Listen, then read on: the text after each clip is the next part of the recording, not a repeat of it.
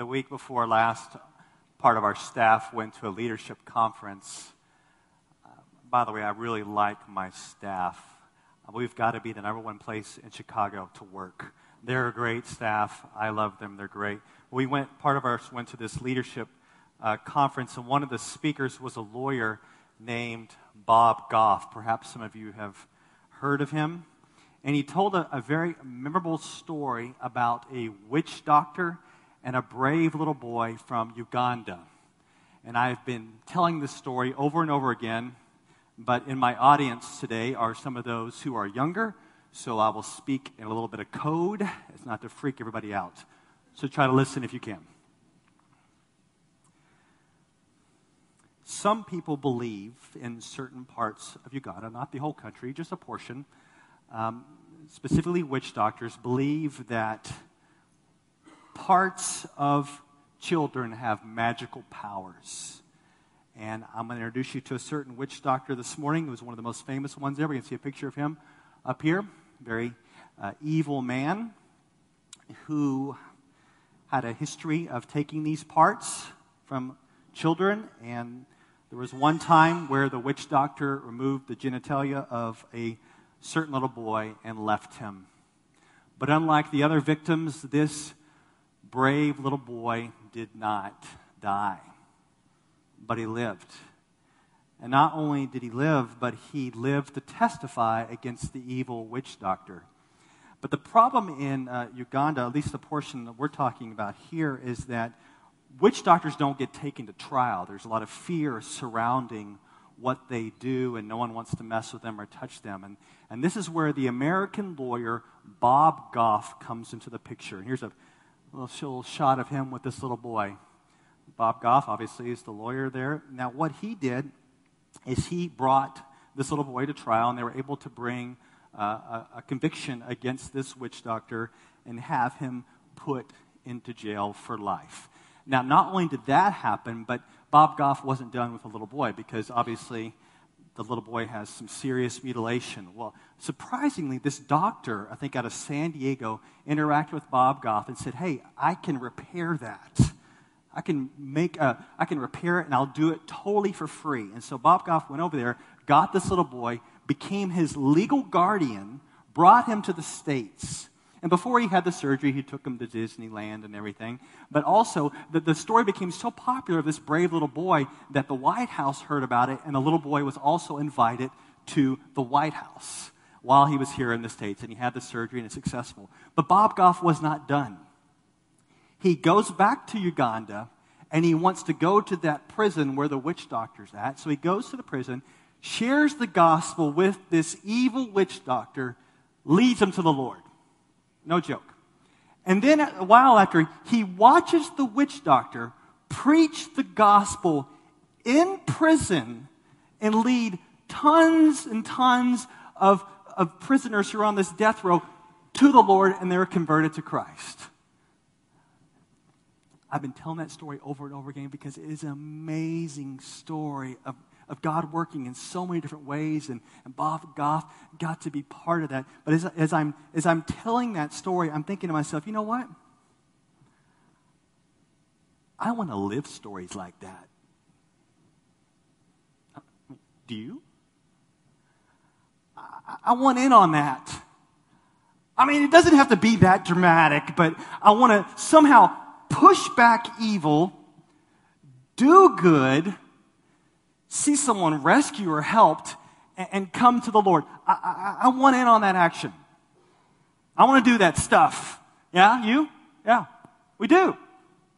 And, and here's the heart that kind of drives Bob Goffin and it drives all of us. And I love this quote from him.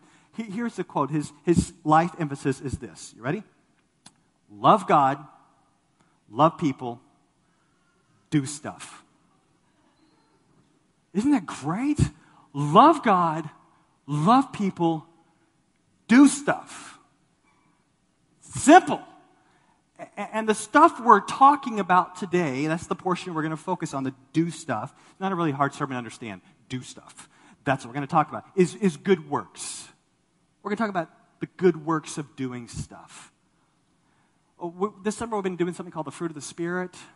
And each week we covered love and joy and peace and, and patience. And today we come to goodness.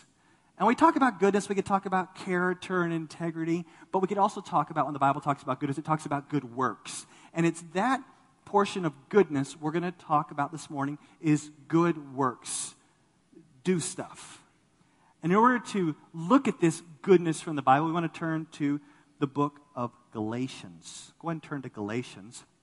We're going to focus on the context surrounding one verse is Galatians 6 Galatians 6, verse 10. What we do in our church, I say it all the time, we preach through books of the Bible. In a few weeks here, we're starting Romans. We're going to be in there for a whole year. But for now, we're just plodding along through the, this fruit of the Spirit. And we have goodness here in Galatians chapter 6. Let me just start by reading one verse to you, and then we'll get back to the context in a moment. This is the Apostle Paul wrapping up Galatians, and he says this in Galatians 6, verse 10. So then, as we have opportunity, let us do good to everyone, and especially to those who are of the household of faith. You can put it out in your margin. Do stuff. And what does that look like to do stuff? What does it look like? So, this is really going to be easy today. We're going to look at a quick theology of goodness. We're going to try to figure out what are some of the hindrances of why you might not be doing stuff. And then we're going to hit on some of the specifics. So if you like going to church and you like things being kind of general and not specific, so you can leave and not do anything, this is not a good day for you to come. We're going to look at specific action stuff for you to do. So let's go ahead and jump in with a quick theology of goodness. And when we talk about theology, we need to start with God. Let's start with God. Theology of goodness. Here it is God is good. God is good. Let me put some verses up here. Psalm 106.1. You can just look on the screen. Psalm 106.1. Praise the Lord. Oh, give thanks to the Lord, for he is good, for his steadfast love endures forever. Not only does his steadfast love endure forever and he is good, but he's also asking us to taste his goodness. Psalm 34 8. Taste and see that the Lord is good. Not only is he good in his character, but the Lord also expresses goodness. God does stuff, he does good. Psalm 119 68. You are good and do good. Teach me your statutes. So God has expressed goodness in this world. He's expressed goodness to you. He's shown you his love, his kindness, his mercy, a variety of ways. You could testify all day on how God has been good to you. But get this. We're still in the theology of goodness. Hope you're with me still. God is the ultimate good. He is the ultimate. When we talk about good, we say God. He is the ultimate good. In fact, Jesus went is so far to say about the Father. He said this in Luke 18 19. No one is good except God alone. No one is good except God alone. So here's the, the kind of the tension you should feel. If no one is good except God alone, and we are called to exhibit goodness, how does that work? So the Bible says no one is good but God alone, and we're supposed to do good. How does that work?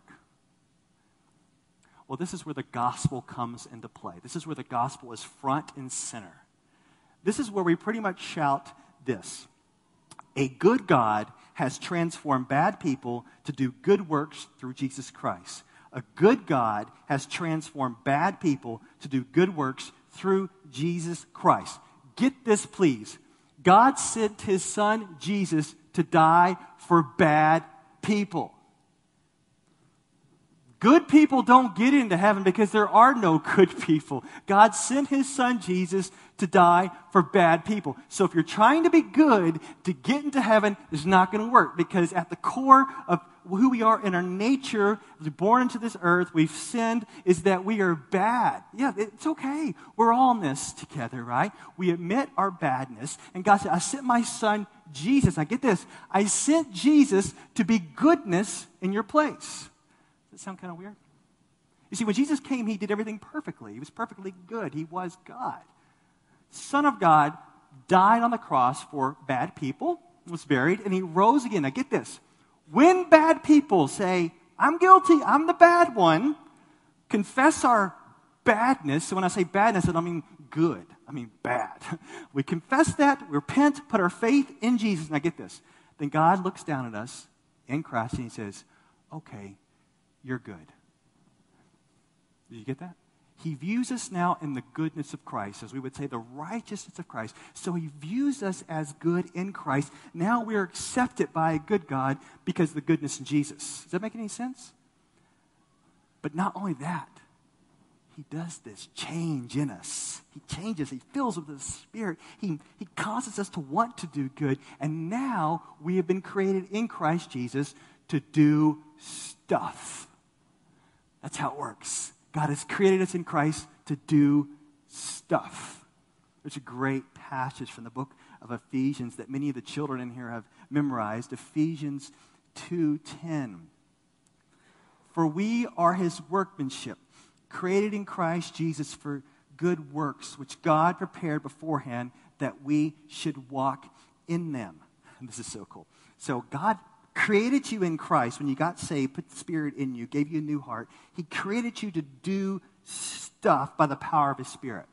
So, God, in His ordination of history and His sovereignty, has ordained before the world began that you would exhibit good works, that, that you would do stuff. Now, I'm going to kind of go off the record here, and so if you want to put your pencils down or your pens down, do not write this. Uh, that, I don't know if this is absolutely true, but I'm going to kind of explain it this way. So, off the record, it looks like this God has a sovereign playbook of plays.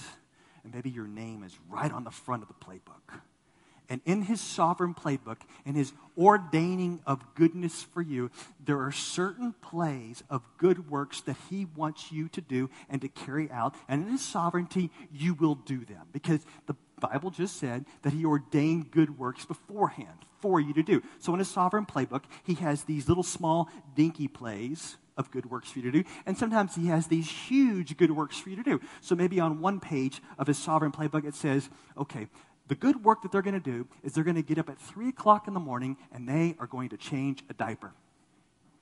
It's written down in the sovereign playbook of a good work. Or it may say on the next page, okay, in his sovereign play, now he's going to go to a remote village, dig a well, and lead the whole village to Christ.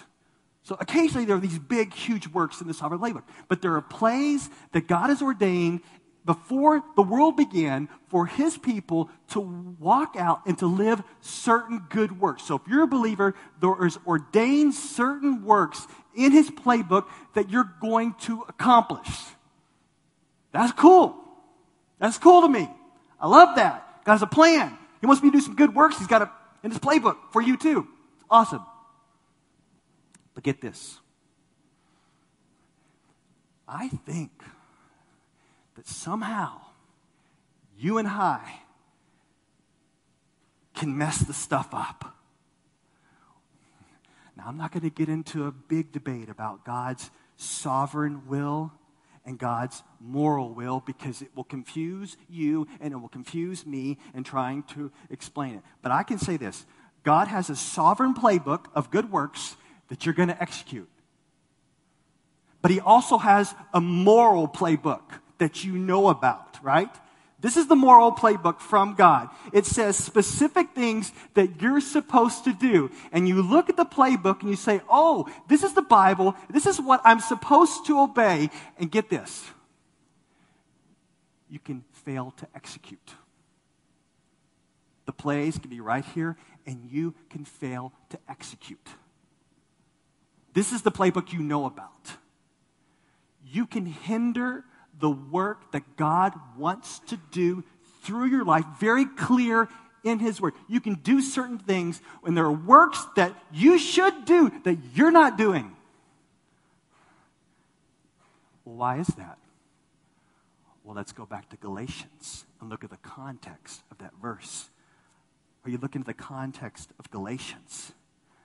Galatians 6:10, we have the context here and we start with verse 7. Do not be deceived. God is not mocked. For whatever one sows, that will he also reap. If you put carrot seeds into the ground, watermelons will not pop out.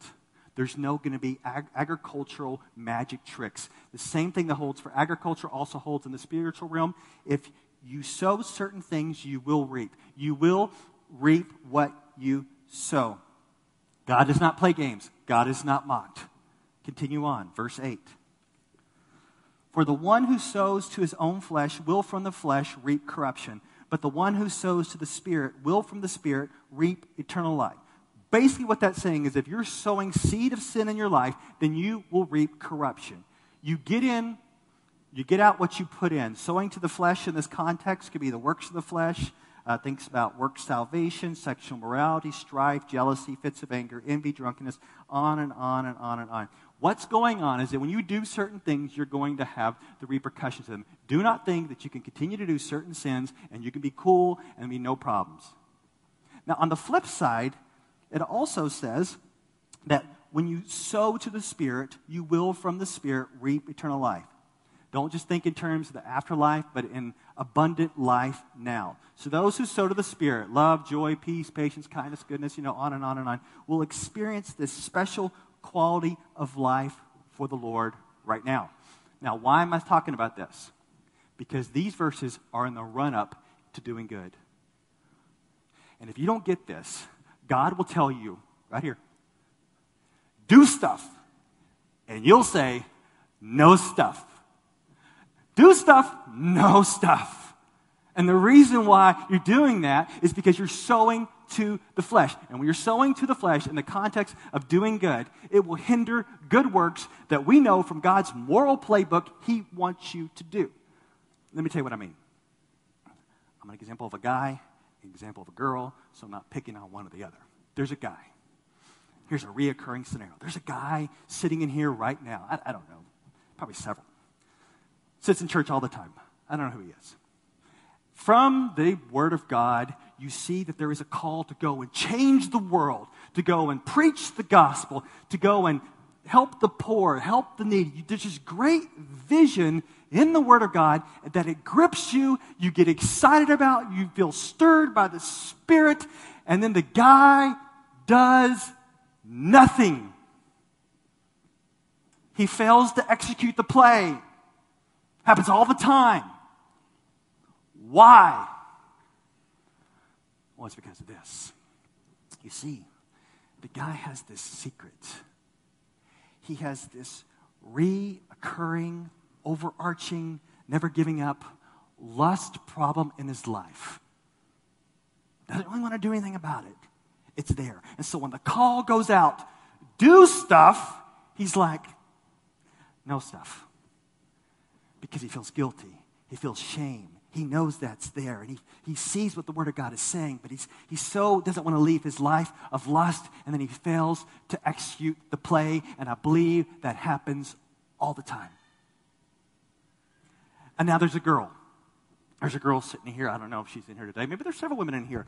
And here goes the call to change the world, to take risk, to live a life of faith, to step out. And girl gets all stirred up. The woman is stirred up to take steps of faith. She's ready to branch out and go for it. But when it time comes time to execute the play, she does nothing.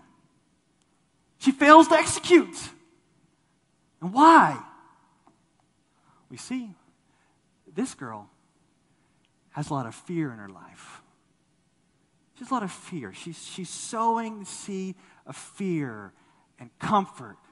She doesn't want to branch out. When the call that comes to branch out and do the stuff, she says, No stuff, no stuff. I like my comfort. I don't want to be afraid. I don't want to step out in faith. So it happens week after week after week. We're called to do stuff, do stuff, do stuff from God's word by grace. You've been created to execute the plays, and you say, No, no, no stuff.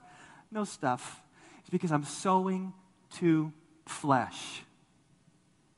So I, I don't want to exhort you to do good works if you're just going to push back and hinder them by a secret life mentality of sowing to the flesh.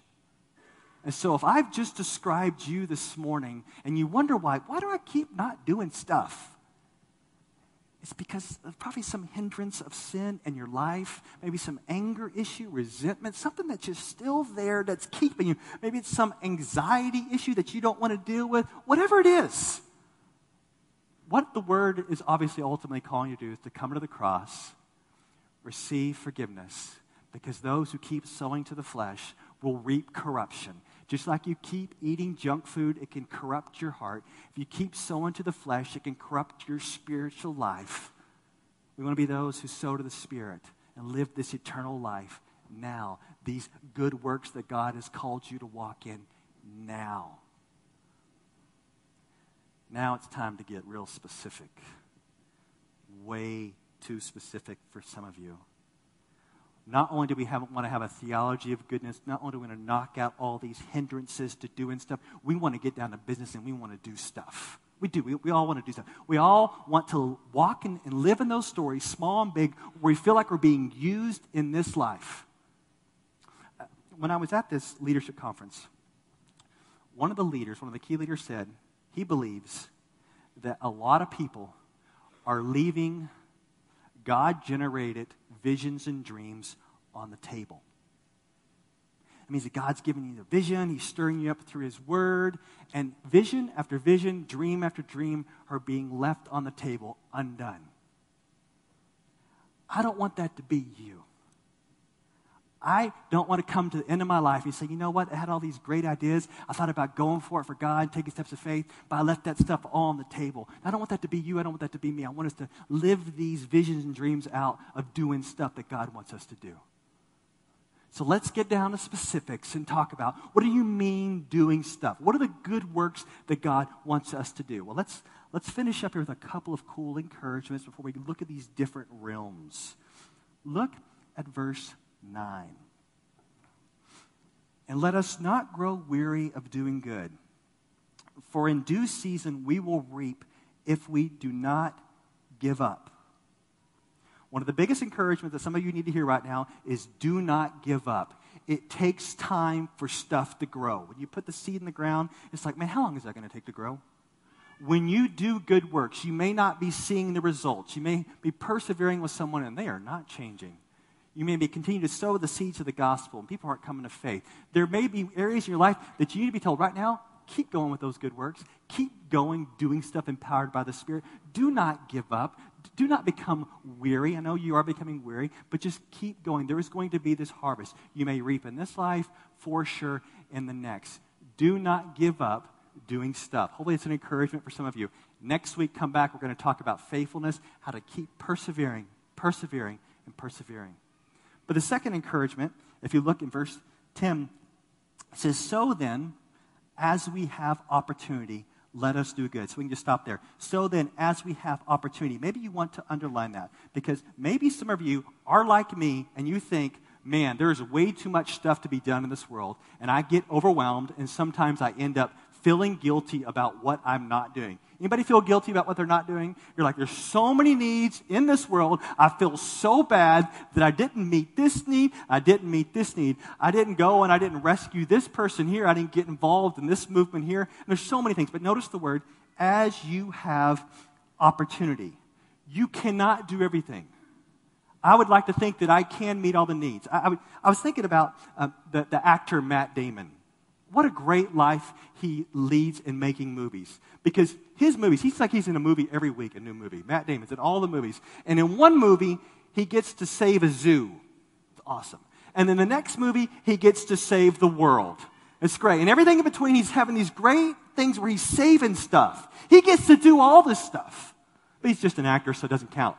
But you and I, we just can't bop around with all these different opportunities. We have to say, as we have opportunity within our realm, within our gifts, within our sphere of influence, where can we do good? All right, so that's what we're going to do now. We're going to look at your world, we're going to look at your work, we're going to look at your home, and we're going to look at your church as we look at some specific ways that you can use your gifts and your passion to make an impact where you live. Are you ready for this? So let's start with the world. Verse 10 says, So then, as we have opportunity, let us do good to everyone. Everyone that you are close to, you can have an impact on, maybe perhaps in some sense, where there's a need in your little sphere, in your little world. But I also think, I can't prove this, but I think that most of you, God has probably given you a burden. He's given you a burden for a certain group of people. Maybe it's you want to impact widows, or maybe you want to impact orphans, or maybe you want to impact those in the arts, or maybe you want to impact refugees. Maybe you want to have an impact on those with disabilities, or the unborn, or the poor, or the addicts, the homeless. Maybe you want to have an impact in the political realm or a neighborhood, neighborhood safety program. Chances are that most of you in here have some type of burden to hit some group of people, maybe one person, that you really want to express goodness. You have this burden and you have this vision in your mind of a group you want to go after. Let me take a, a little bit of uh, burden off you. Get this. If you want to do good and you have a vision for a certain group, you don't have to go and start a nonprofit organization. I know most of you, or half of you, have gone to Northwestern and you think you have to do everything so big and huge and raise millions of dollars before you can do it. No, no. Take your burden to whatever group it is and start doing stuff. Many years ago, when I lived in Dallas, I would go to, I went to the county jail two times with this, this old man. And in Texas, we would call him a good old boy. Just a good old boy from Texas. Hey, unpretentious guy, just had a good old, big old buckle belt, what you have in Texas. And so would, I would go to the prison with this guy, a very simple guy, didn't talk much. We would go to, he would go to the jail, and he would go there every week. Didn't start his own nonprofit, didn't do a huge thing, just show up, and he would minister to the guys. That was his burden, that was his heart. He would care for them, he'd pray for them. No one knew about it, wasn't big and flashy, didn't have a website, none of that stuff. And I, I think that some of you have these burdens in the world that God's given you, and maybe you're waiting for something too big to happen got to be big. No, not really. You can jump into your certain spheres and start to impact people in small ways. And I don't know what it is, but God's called you to do stuff, do good to everyone as you have opportunity. So that's the world. But let's continue to talk about the world where most of you spend your time. Most of you spend your time at work. And maybe some of you are thinking, I need to get done with my work so then I can finally go out into the world and do good. I think some of you need to get a vision for your work, that doing your work is doing good. Don't just think coming to church is the spiritual event of the week where you can do good. No, no. Your work can be doing good. The guy who fixes my refrigerator is doing me good. Those who fix cars, mechanics, are doing good. Those who fix bodies, doctors, are doing good.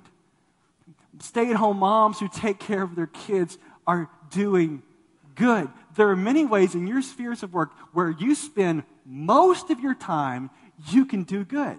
Don't think that God said, okay, here's the Bible, you know, you really can't do most of this stuff because you got to go to work. So when you get off work, then you can do it. No, no. He wants you at your work, whatever that's at, to do good. So, what does that look like? Give me some specifics. Well, there's a certain book out there. Let me show you the title of it. It's Monday Morning Atheist. And down below it says, Why We Switch God Off at Work and How You Fix It. I don't know how many of you, when you jump into work, you just like, God, see you later. No, you don't have to switch them off. In fact, there are ways that God can go to work with you. In fact, God wants to go to work with you tomorrow. And there are specific things where you can do good at work. So I'm going to kind of run through these, a few that they share in their book, I think may be helpful for you. Specific ways you can do good at work here this week. Here we go. Number one, pray for the people you work with. Is that a stretch? Some of the people you work with, you don't want to pray. No. Pray for them. Pray for them. Number two, produce high quality work. Do not be that annoying Christian person who's so lazy, who doesn't want to do high quality work. They just want to give you a track or something. Give me some high quality work. Honor God with your work. Quit get don't be messing around on the internet emailing and texting everybody and just slacking off on your work. In some good stuff there. Number three, cut your complaints. Hello. Anybody complain about their work? Yeah, yeah. Don't, let's quit it. You're like joining in the chorus of everybody else. Let's just complain together. Let's write a song about it. No, stop. Number four, go the extra mile. Do more than the minimum. Why, why not? You're, you're working to produce good. Matter what it is, produce good. Number five, cultivate gratitude. Just, just say, be a grateful person. Be glad that you have a job. Be encouraging others to be grateful. And, and number six, here we go, be slow to anger. Oh, I know some of you probably get so angry at work. That's not bringing good about. I know we think that it's more spiritual than what's going on right now than what's going to go on tomorrow morning. You think that this is far more spiritual no, you can do good at work and it can bring glory to God. It's where you spend most of your time. That's where God wants you to do good. Well, the third realm of doing good, and, and we could talk about this forever, and I'm not going to, is family.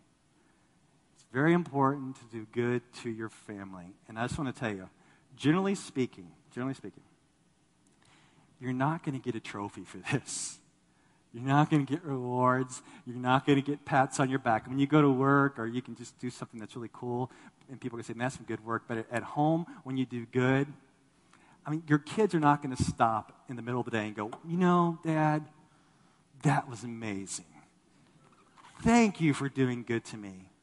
When I get older, I'm going to just praise you every day. You're great. Not, not generally. And, and so, and since that's the case, we don't want to do good at home because they're, they're, they do not really make us feel good. We want to do more good out here, right? We want to be on the boards and do all these cool stuff. But at home, ah, there's this, there's this story uh, I watched, a documentary, so amazing. It was called The Undefeated. Uh, great, great football movie. In fact, one of the best football movies I've seen uh, about a guy in Memphis who decided to go and build into inner city kids. You see, this guy, he became their coach. As, as he was growing up, he didn't have a dad investing in him. So he went to this inner city uh, school in Memphis where most of the guys there don't have dads, apparently, and he wanted to be a father to them and coach their football team and build into them. And it's just an amazing story. I was like crying and crying and crying, just how they were both loving one another. It's an amazing story. But at the end of the movie, basically, he quits. He quits.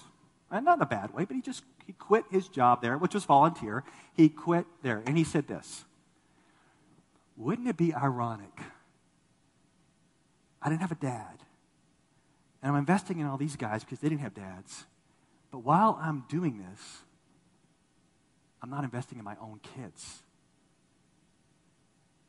During this whole documentary and during this great run that he had with the football team, he wasn't doing anything with his kids. He said, Wouldn't that be ironic? He said, oh, He stopped. He said, I'm going there. No more coaching the high school um, glamorous documentary in the papers. He goes, No, no. I'm going to coach my kids' team. Here we go. I'm going to invest in them. Very little fame, very little pats on the back when you start investing in your family, but we are called, and there's other verses, don't want to give them to you right now, to invest in our family. And the last realm, to finish it up here, is the church. Yes, we're called to do good to all, but if you look at the very last portion of verse 10, and especially to those who are of the household of faith. To me, it says this do good to all, do good to your family, but lean into the church. Lean into the church. These are your brothers and sisters, and you're called to do good to them. And this, in this church happens all the time. Happens all the time. You'll, you'll see people encouraging one another, exhorting one another, financial helps flying around, emotional support. People are there for one another, they're sacrificing for one another. And my wife and I have been here for many years, and we have felt the goodness of this church toward us. We've seen the goodness toward another. I mean, it's just story after story, just amazing stuff that I've seen where this church has really done good to one another. And I just want to say, most of that goodness is non programmatic, it's informal ministry that goes on all the time. I cannot plan your goodness. That happens all the time. But my job, if you want to call it that, a portion of my job is to see that, yeah, there is a little bit here, not, not like most churches, because we're not a huge church, we're not very programmatic, but in some sense, there is some organized and programmatic ways of doing good, which means that I'm going to ask you to volunteer for ways of doing good. Yes, I'm going to do that. That's what I'm supposed to do here. And some of you will be asked to be ethos leaders. Some of you will be asked to be an usher, to teach the children, to move stuff, uh, to serve as a deacon or an elder. But for those of you who are new, and, I, and, I, and it's amazing, I think if I look out there this morning, there's probably about 20% of you who are new here this morning. It's just the way we, we, we roll. Let me explain our church. Due to the nature of our church, we turn over all the time. We have amazing people jump in, serve in fantastic ways. We love them, and then we hug them and kiss them goodbyes. They move away around the world. They're great leaders, great servants. Uh, for example, Mike and Molly Aarons, their last day today. Man, they have served our church in so many ways, and they're leaving.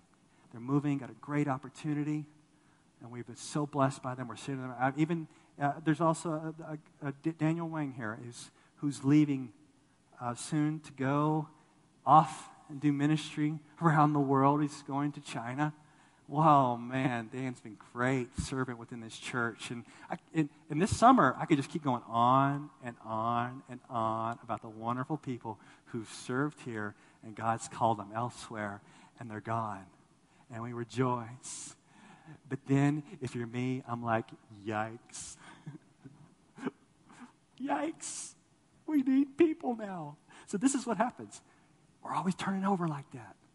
And so, we need new people to jump in and serve right away. So, you may be wondering, if you're new here this morning, you may be wondering, how long do I have to go to this church before I start serving? So, I'm going to answer that. So, that's the question. How long do you have to go to this church before you start serving? Okay, if you have been here for at least half this service, you've been here long enough, all right? Been here half this service, all right? That's the way we roll here. And there, there are a variety of things. And this is part of doing good, a programmatic way of doing it. So if you're, you're here today, I mean, really, we need you to jump in and start helping. We're not committing you to everything in the world, but just small stuff that are big for us. Check this out in a few weeks, we're going to two services. We've been talking about this. We're going to two services. And when we go to two services, we're going to need about 60 slots to fill. Slots, let me put this up for you. These slots to do volunteer on a giving Sunday morning on Sunday, uh, two services. So some of the slots only take a few minutes, others will require all of both the services once per month. So let me just kind of explain what this means. It means we need you doing stuff, lots of stuff. And some of the stuff that we need you doing, I'll just put it up with examples. Set up and tear down. We're still a mobile church. We don't own this building or rent it out. We have all our junk stashed downstairs. We bring it out in the morning, set it up. So we need people to set up and tear down. Tear it down. When we're done, all this goes back. 19 slots there, a welcome team. We want to be welcoming to those who are new. Ushering those who facilitate what's going on. And children and nursery teams, obviously we have kids ministry going on right now. We'll have live training and children's church in the fall and the worship AV. I mean, amazing worship team, amazing. And the, the sound, the technology. I mean, right now we are live streaming this on the internet. I mean, just amazing stuff that goes on. But that, that requires time and people, and some of it's just a little bit, and some of it's a lot. But what we're asking of you, if you've been here, you know, just this is you want to kind of jump in, test this church out. We really need you to jump in and volunteer. And these are the categories. And basically, all we're asking you to do, if you have a smartphone, you can just e- email us at EBF at ebfchurch.org and let us know what you want to do. And please feel free to sign up for more than one thing. And if you don't have a smartphone, in a minute we're going to pass these community binders. And in the address section, just include your name or email and kind of what you want to do. So in the address section, put what you want to do, the portion you want to volunteer. And I know there are teenagers in here. Teenagers, you, you don't get a pass on this. If you're a teenager in here, um, and you, you can help set up, tear down, you can help ushering. So we want pretty much everyone to be involved in doing something because there's a lot that needs to be done um, on, on Sunday morning. And if you're already doing stuff, just put down in the, in the section already doing stuff, all right? Already doing stuff. Just let us know. You're, we're not going to make you feel guilty and just pour a lot of stuff on you. So this morning we talked about doing a lot of things for the Lord. Obviously, a lot of it can be big stuff, but a lot of it can be small stuff like this. But hey, it's in his sovereign playbook for you to do stuff. And it's in his moral playbook for you to do stuff. Let's not hinder it. Let's step into it and bring glory and praise to his name. Let's pray.